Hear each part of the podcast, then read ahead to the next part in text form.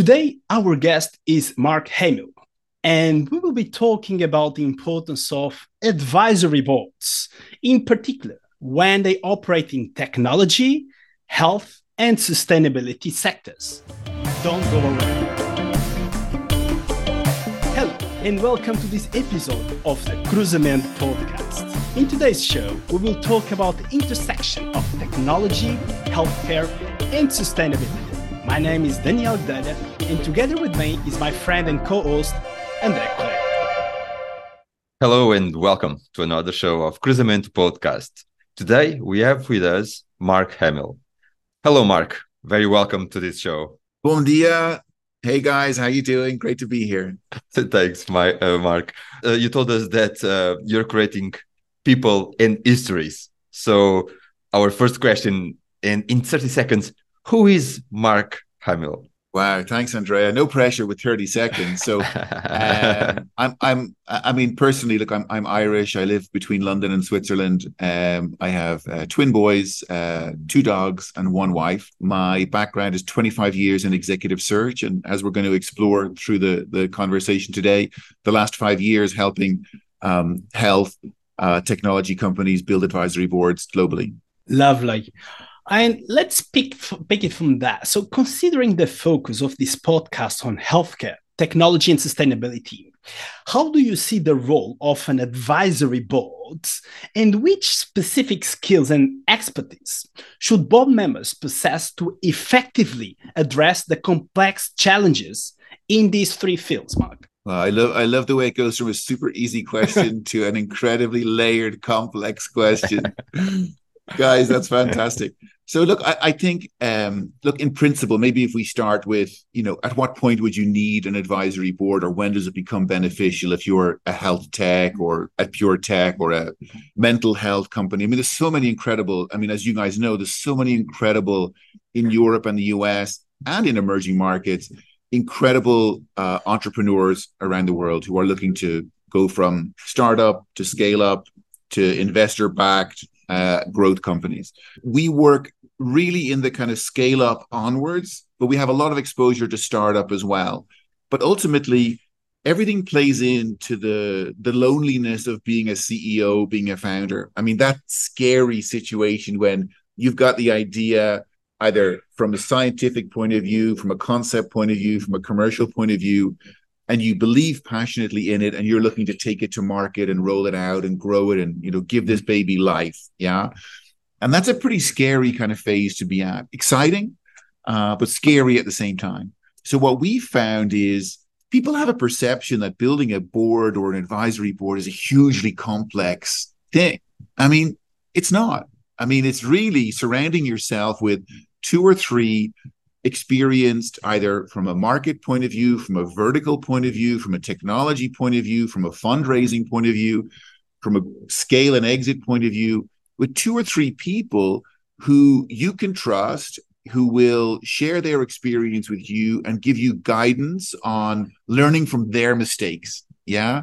So you don't need to make the same mistakes as them as you look to take step by step your business forward. And that can be useful at a startup stage, particularly when it comes to fundraising, access to key decision makers. If you've got a, a health product which is going to be sold into government sector or hospital sector, having somebody from former government sector, Ministry of Health, or from the hospital sector can just make your life so much easier. You know, if they believe in your product and they can help you get to the right conversations, right decision makers. So advisory boards at startup and scale up phase are, in my opinion, the ROI is, you know, a million X. I mean, it's just boundless in terms of the impact these people can make on on your business. And you as a as maybe a first time entrepreneur, you know, not knowing what this is going to be like, not knowing what's ahead of you, not knowing how, you know, should I hire in a junior CTO or should I go? All, is it possible for me to go all out and with an equity deal hire in somebody more senior who can take me on the next five year cycle rather than the first 12 months? So, you know, all those experience shares, um, you know, a, a good advisory board member can absolutely like help you with. In Mark, um, just before going a bit more into the into the uh, on the virtual advisory board, uh, and we like to to provide examples. So you're discussing about this transition uh, for executive roles. Could you share a success story of a leadership transition that actually resulted in a significant positive impact on healthcare, technology, and sustainability? Yeah, from from an advisory board point of view, Andrea. Yes, please. So look, we we've worked with. I mean, maybe two two concrete examples. So we had a a, a German based health tech company, pro, more product, so a little bit more on the med tech side. They had reached it was owner, founder, entrepreneur. Um, they'd reached about over a ten year period, so it was quite a long kind of cycle. They'd reached about uh, twenty million euro revenue. You know, this entrepreneur given his life to this business to grow it from zero up to 20 million over a 10 year period and he just felt that they wanted to go outside the German market, that in the DACH region, in continental Europe, there was going to be um, significant opportunity to take this product into new markets. It was in kind of a hearing device uh, space.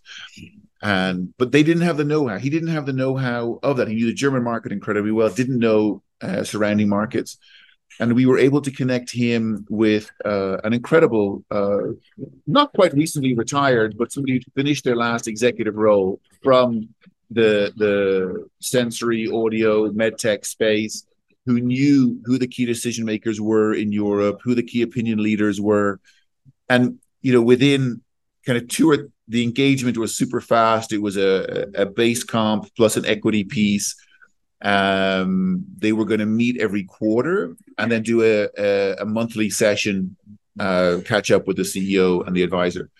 Within three months, the level of conversation that they were able to have in the external markets they were looking to grow uh, had led to kind of a growing order book, which was you know substantially greater than they had ever imagined. So, just again, the impact one, the right not it's not just one, but the right person can make in terms of that CEO's life and his vision to kind of grow this business and take this um, life changing medical technology to ultimately benefit and change the lives of more people with hearing difficulty across uh, across Europe. So it was an incredibly powerful kind of story. Um, but without the advisor there, it would have been an incredibly complex launch. Beautiful, Mark. Thank you so much for, for, for those sharings. And um, Andrea already mentioned the virtual advisory board before. And for the ones that see us, they might be curious about your background, Mark. Can you uh, please tell us more about the virtual advisory board, VAB community? Uh, and uh, I guess it was a COVID baby and it started by a need uh, that you identify, right, Mark?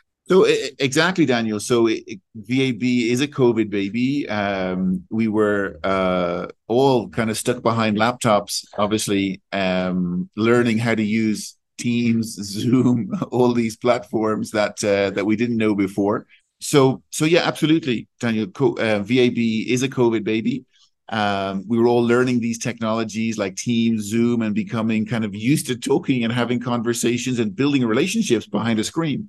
Um, so for me, I had a lot of my entrepreneurial friends, and I, I work with a lot of entrepreneurs globally, reach out at that time and say, you know, excuse the the language, holy shit, like we don't know what's going on. I mean, we our whole world is is changing. We need access to more knowledge, more insight, um, different market input. So this whole kind of again, that loneliness of being a CEO was, you know, hyper growth was just that exploited this need to suddenly talk to people mm-hmm. and gain their experience. So the community was built based on a need of entrepreneurs needing connectivity, insight, conversation, shared experience with senior leaders with differing experiences. Nobody knew what was going on and when COVID was going to end. So there was a huge kind of uncertainty shape there. But it was really that ability to match people for interesting conversations. And that's you know always been my my passion um people and stories coffees and conversations. And you know those coffees and conversations became virtual during covid. And the virtual advisory board was kind of born out of a situation where there was you know panic in the markets you know panic in business communities. But through conversation you could you know maybe ease the burden a little bit in terms of market access market insight what's going on Fundraising was complicated at that time as well. But after a few months, you could see for a lot of businesses, you know, the uncertainty created incredible opportunities as well, particularly the technology based companies or those more agile businesses. So, in a startup scale up space, some companies could pivot and use the pandemic as an incredible launch pad. Others couldn't. Yeah. So it was like a very tragic time for many, but an opportunity for others. Um, and again, through that power of connection, we were able to kind of create this, this, and it didn't start as a business, guys. It was a it was a passion project with a purpose of you know virtual connectivity at kind of C-suite advisory board level. It turned into a community and a business and when I I brought in David as my co-founder, you know, suddenly we found ourselves, you know, three years later with 600 members globally across 65 countries and a full-time team of 15 US, Latin America, Europe, Asia Pacific. So it it, it turned into something um, fun. I mean, for me, look, it's like I said, it's an amplification of what I love doing, which is people and stories. But ultimately, it's fun. And look, it's it's wrong to say it saves lives. I mean, hopefully you're going to put people together who can make that happen. That's not what we do, but creating those connections, um, those trusted recommendations, um, building those bridges. That's what we love doing, and and allowing the community take its own life as well. So it's a member driven community, guys. So we have um, members who will say, look, we want to develop uh, an AI community within VAB or an ESG. You mentioned ESG earlier, Daniel. Our members created our ESG kind of community or network within VAB. So where members have passion around verticals, key topics within the boardroom, we give them the space and the support, you know, to drive those kind of special projects or deeper dives into particular areas. So it's um you know having it go beyond kind of mark and david's concept is super important because there's life beyond us and the, the the magic is within the the member to member exchange and having these incredible people you know like daniel just get involved and and share and talk and and benefit and um add value i mean it's uh you know people and conversations make the difference and and um you alluded to the the boards being informed. Uh, you alluded to the, uh, the, the, the pandemics, which also accelerated a lot, uh, not only the technology uh, developments, but everything we do today. And in this rapidly evolving technology landscape, how can boards stay informed and ensure that uh, they have access to the necessary expertise to navigate the intersection of this technology and healthcare? I think um, that really does fall under the remit of the advisory board and the CEO. I think ensuring that you are constantly leaning into um, best practice, new technology, new trends, um, where exponential growth can happen, where challenges will be, where opportunities are. I think there's a there's a lifelong learning theme which should run through advisory boards from CEO to advisory board members or from advisory board members to CEO that lifelong learning and that curiosity, that permanent curiosity, I think is essential because I mean, there's so many um, AI, ChatGPT, there's so many incredible things going on that are pretty pretty scary if you don't understand it. But again, having an advisor um, who has knowledge of that and whose role is maybe looking into future technology is a great asset to have. So I think you can almost create a space on if you're a very technology driven company even if you're not but your business is going that way having somebody who's going to hold or be accountable for you know where is this business going to go in 5 years and be responsible to the advisory board or the CEO to look at new trends new themes new technologies uh, new threats is uh, is inc- I mean the new threat bit is incredibly important. I mean you lean into cybersecurity, so we have a lot of companies now looking for a cybersecurity expert on their board. Data, uh, GDPR. So this, like, you know, you can get smacked in the face, left, right, and center with all these uh, crazy things. So I think as an advisory board, sorry, trusting your advisory board or mandating your advisory board to own that is very, very important as a CEO. You you don't need to feel all the pressure to run the executive side and run everything else. You can have people there to help you with that. Yeah. this permanent curiosity you touched upon, uh, Mark, Very, very interesting. And you already alluded a couple of times to ESG, which links obviously with sustainability. And this is a growing concern yeah. and also seen at times as a spend rather than an investment. Not necessarily that I agree with that, just as a disclaimer. Uh, how, how can boards, in your view, Mark, drive sustainability initiatives within organizations and what impact can this have on long-term success and societal well-being in your views? Um, I, I, think the the esg theme esg theme um, daniel is look i mean we've had mandates for esg experts since we started yeah? So as companies have embraced it if that's kind of old kind of consumer type businesses looking to kind of lean into how do we how do we do this? What do we need to know? What's the minimum we need to do? And where can we kind of push beyond the minimum acceptable level from a consumer point of view? So some companies looking at it from look, it's it's just not perceived as we need to do something. Yeah. So let's at least take minimum steps. Um, which everybody has to start somewhere. And then other companies are like absolutely pushing the boundaries out in climate tech and I mean incredible kind of organizations being built. So really embracing and being driven by an ESG kind of mandate or policy or guidelines.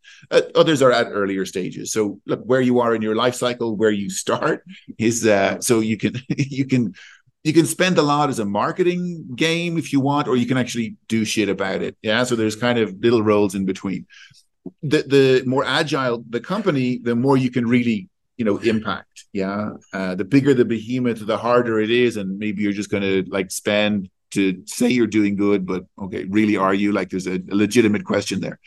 So it's we had a case recently again with a medical company, emerging market, and the the mandate was a, an ESG expert uh, female um, board member who would come in and sit on the advisory board um, who would bring that diversity of thought, that diversity, and that pure knowledge of ESG into the boardroom. So we had a, a mandate to look right across Europe to find that um, that profile, and it, it was I, I, was very pleased to see it was. You know, we maybe estimated it was going to be quite a small pool of talent, but it was broader than I, I expected, and some incredible female talent out there um, really leading on on ESG in the boardroom, um, which was was wonderful to see. Mark, we've been talking about leadership. You, I think you've mentioned this earlier. I, I wanted to pick up on, on that point uh, as well for the next question. So, senior leaders, such as CEOs, often face a challenge or the burden of loneliness.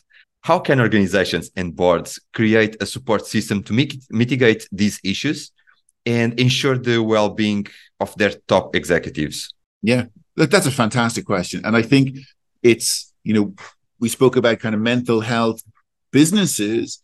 Uh, I think the the mental health of your your whole business. I, I, can speak more cogently about it from a kind of a CEO C-suite perspective. It's um and, and maybe more from entrepreneurial circles, you know, uh, of course from corporate as well. But it's a I mean, it's exhausting. I mean, it's a, an incredible amount of pressure people are under when we look at entrepreneurs, I mean, you talk about, I mean, resilience that comes up as the number one requirement again and again and again. I mean, these environments that look, everybody's job is hard, no matter what you do. Yeah, we're all kind of stuck in here, and you know, you you, you see yourself, and that's your comparison. There is, I think, a, a you know, not better or worse, but a, to be a, an entrepreneur or a founder you know, you you probably you know maxed out credit cards, put the house on the line, you know, to follow this dream, to fulfill this vision, and mm-hmm. that that's a particular stress to kind of live with. I think again, an advisory board can be, you know, a true advisory board as a CEO, you should be able to be completely vulnerable with. You should be able to say, like, I I am really struggling. Like I'm this everything is on the line here and it's not even the the financial side. Emotionally i'm like all in. I'm not spending time with my wife with my kids. My physical health is in neglect because i'm here at the screen like every day. So look it's um and again not comparing. I mean you know if you're a teacher and nurse i mean it's ridiculous amounts of stress you're going to be under as well. But like i said here we're talking about um kind of business leaders. So i think you know an advisory board because they're people who've kind of been there and seen it and done it. They know the shoes. So I think as an entrepreneur, having another entrepreneur maybe who's exited who's had a few failures, you know, because we all learn more through the battle scars. Yeah, then and nobody has it super easy. I mean, anybody who tells you it was like just hyper growth the whole way, profitability, that's bullshit. I mean, it doesn't happen. So the more relevant stories are all around um, failures and how you bounce back from failures. So the lessons from look when it didn't go right, when I made the wrong hire, when I made that wrong decision, when I went in too fast on that deal. Um, there, th- that's the super insight. So again, being able to talk vulnerably to a board advisor who's been in your position before or close to your position, it can just like that that taking off that load of I'm not alone. I'm not the only guy who's I'm not getting a response from the fund from the the investment community. Why is it not happening? Is it my pitch? What am I doing wrong? Can you help me with it? Spar with me on, you know, making my pitch tighter so we can kind of get that funding, next round of funding in. So just having somebody to talk to, it just makes a big difference. So I think again, when we go back to look the, you know, health of a business, the mental health of the leadership team, the wellness of that leadership team, it, it's inextricably linked. I mean, you can't have a really high performing business and an incredibly unstable and fragile uh, team. I mean, at one point that will impact that. So how can you kind of both kind of work well together? So um, or there's a natural correlation there. So I think as an advisory board, you know, protecting, nursing, guiding, sharing with your CEO and probably their team as well, maybe a CFO, COO. Look, everybody's kind of exposed on that voyage. And I think because the advisory board has, they're at a different stage in life typically, um, they can give that external perspective, which can just make a difference. Just knowing, oh, thank God, I'm not the only one who couldn't it couldn't raise ten million dollars on their Series B. You know, like okay, well, well, that's great to hear. I'm not the only one. So what did you do about it, and how can we kind of make it successful next time? Or we our our, our product launch was rejected. Okay, shit, like we had everything in on this. You know, what do we need to do? Well, don't worry, man. That that happened to me three times, and here's what we did to kind of fix it. It just makes the load easier. Yeah, so I think there is a massive role the advisory board can play in kind of, and because it all comes down to that like trust, you know, that real comfort that this is a trusted conversation, confidentiality won't be broken, so I feel comfortable. I can tell you my deepest, darkest fears, and then let's go from there. That's beautiful. If you can get that in your advisors you're sorted. Excellent, Mark. And obviously, that, that, that that's a process, right? It's not, not something that uh, we can take as granted. And still, you you touched upon before, and we really liked it, the curiosity. Um, we would love to hear your thoughts, Mark. So, what strategies or approach can senior leaders, can be boards and as well CEOs, CFOs, senior leaders adopt to maintain curiosity, continuously seek knowledge, and foster, maybe more difficult, a learning culture within their organizations. What are your views? Yeah, look, I, have been a member of the Young Presidents Organization, uh, a peer to peer, Vistage, some peer to peer groups. So I think there's anything kind of peer to peer advisory based on shared experience, lifelong learning. Um, for female leaders, there's Chief, um, European Women on Boards. There's a lot of communities out there that really focus on that lifelong learning, shared experience thing. And I think as a curious leader, getting involved in that is, is super important. I think um, how leadership communities can work together. I mean, there's entrepreneurs organizations, so many kind of networking community groups out there. So I, look, I'm a huge fan of that. I mean, that was a huge driver having been part of YPO and Vistage seeing the benefit. I, I, mean, when I did a management buyout on my business, had an exit to private equity, I had no idea what I was doing. Absolutely no idea. And when you're doing an exit, the guys on the other side of the table are doing these deals for breakfast every day. And for you, it's maybe the one time in your life you're going to do it. So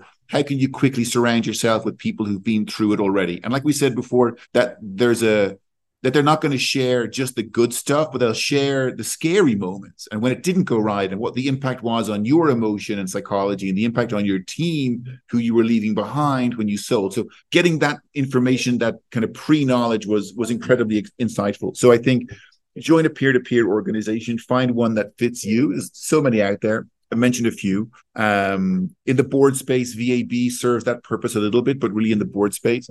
So I think there's uh, that would be probably my my my biggest recommendation. I think then, of course, there are uh, educational courses, Singularity University. You can do Harvard, Financial Times, INSEAD. I mean, there's so many courses out there you can do as well. But I think the the peer to peer space uh, for me just makes a huge difference. So that would be my my probably biggest recommendation.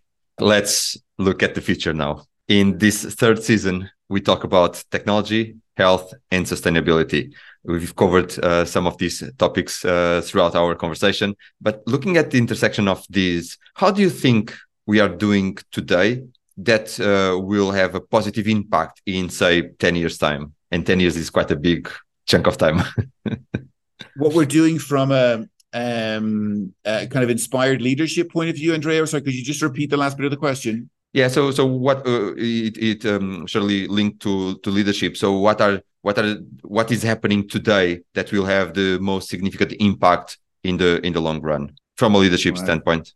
Yeah, that's a great question. Look, we, we've been lucky to have a few leaders in VAB who are focused on kind of the the future of work. You know, where it's heading. A lot of it leans into kind of AI, uh, the fears and threats and the benefits around AI machine learning. So look, we do see a lot of a lot of that kind of impacting. I still think, you know, investing in entrepreneurs for me is probably the the most significant so countries or sectors that will continue to invest in next level talent next level leaders next level ideas that's where i think significant growth opportunities new technologies um, new remedies will will come from. So i think and businesses as well. So large corporates also you know almost looking at themselves more as being not just one large behemoth but we're actually a combination of 20 kind of smaller businesses and how those smaller businesses can then go deeper into their areas of expertise and you know invest in newer technologies new entrepreneurs. So uh, corporate has a big role to play in that as well and you see many of them kind of following that kind of that kind of route. Um i think you know probably um, when I look at education, so my, my kids are 14 going through education, I still just don't see enough in terms of um, like business, uh, entrepreneurship. And, and I think that's a huge shame. I mean, I didn't know I, was, I wanted to be an entrepreneur until I had a chance to do a management buyout of the business when I was, well, like 36, 37. I, I presumed I was going to be a corporate hired gun and this changed my life completely and opened my eyes to all these new opportunities. So i do think the education of you know younger generation our kids generation um, how they could be supported to learn more about um, you know being an entrepreneur uh, being an inventor um, being creative seeing that you know going into research embracing research and entrepreneurship you know can be lead to incredible incredible things. I think it's uh that would be maybe more my hope for the future andrea to answer the question but i think um anybody who can kind of get that balance right is um is going to lead to significant breakthroughs for for everybody. Excellent mark so we, we want to thank you very much um, for your time and availability, Mark. So to our audience, today we talked with Mark about so many topics, so different topics. So the the, uh, the permanent curiosity that advisory boards must have, importance of being up to speed in areas like technology, healthcare, and sustainability. And for some of you, obviously, the surprising maybe element of how lonely are senior leaders. It's fairly lonely kind of of path.